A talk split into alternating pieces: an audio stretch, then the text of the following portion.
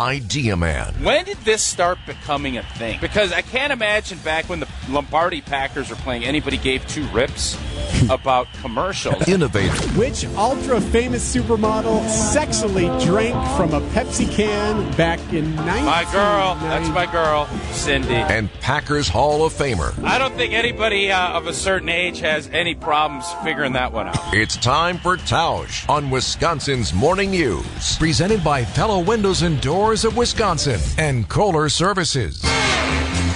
Debbie's Traffic, sponsored by Sendik's Food Market, your trusted local grocer since 1926. Tausch, I could have you for like an hour today. I don't even know where to start, but I, I want to start with this.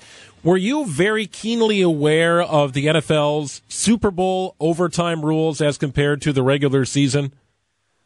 I, I was not, but once the kind of the thing popped up on the screen, I do remember that they changed that rule, and obviously, you know, it has not happened yet. That was the first time that both teams are going to get the ball regardless. So I, I, I remember that they changed the rule, and I think it was probably maybe it was after that New England uh, Atlanta Super Bowl, but it it has not happened up to that point. and I thought it was a really really interesting uh, operation last night because everybody I'm sitting with was looking at it and saying, "Hey, this is basically it's college football is overtime, where you get the ball. Obviously, you don't start there, but going second was a no-brainer. And when the 49ers won the toss and were excited and took the ball, we were all looking at it and thinking that doesn't make any sense. And I don't know if that was the difference in the game, but you always are going to go second whenever this scenario plays out. I would bet that there will not be another team that does what San Francisco did last night. Yeah, Kyle Shanahan's getting blasted here. People are calling him a choke artist now. He's lost three Super Bowls. Try, he's had a double digit lead in each one of them.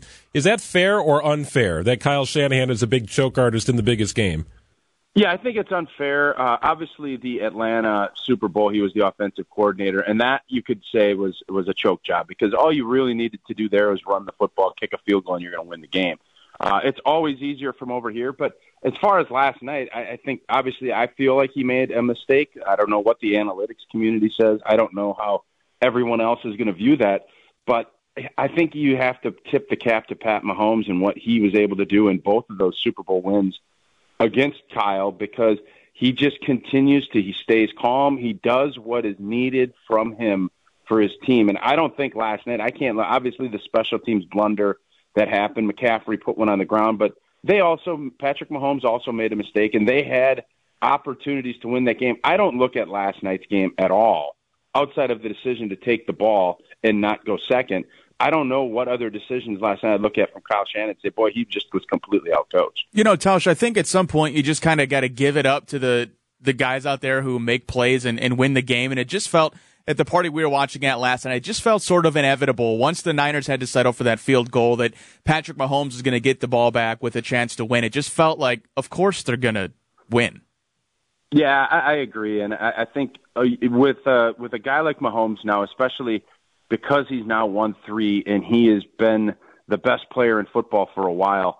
I think there is that same quality that you have with Tom Brady and Michael Jordan, some of the best that have ever done it. And I'm not putting Mahomes there yet, but he's he's definitely knocking.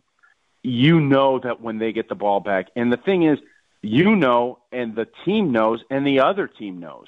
That's when you go to that next level of greatness. And I think Patrick Mahomes is there. Last night was just another example of him understanding what was needed and going out and delivering when the money was on the table. And not very many people can do that as consistently in the big moments that Patrick Mahomes has been able to. All right, so, so the party in Vegas is still going, Tausch. Uh, back in the Super Bowl in Dallas, which Green Bay, of course, won a little over a decade ago.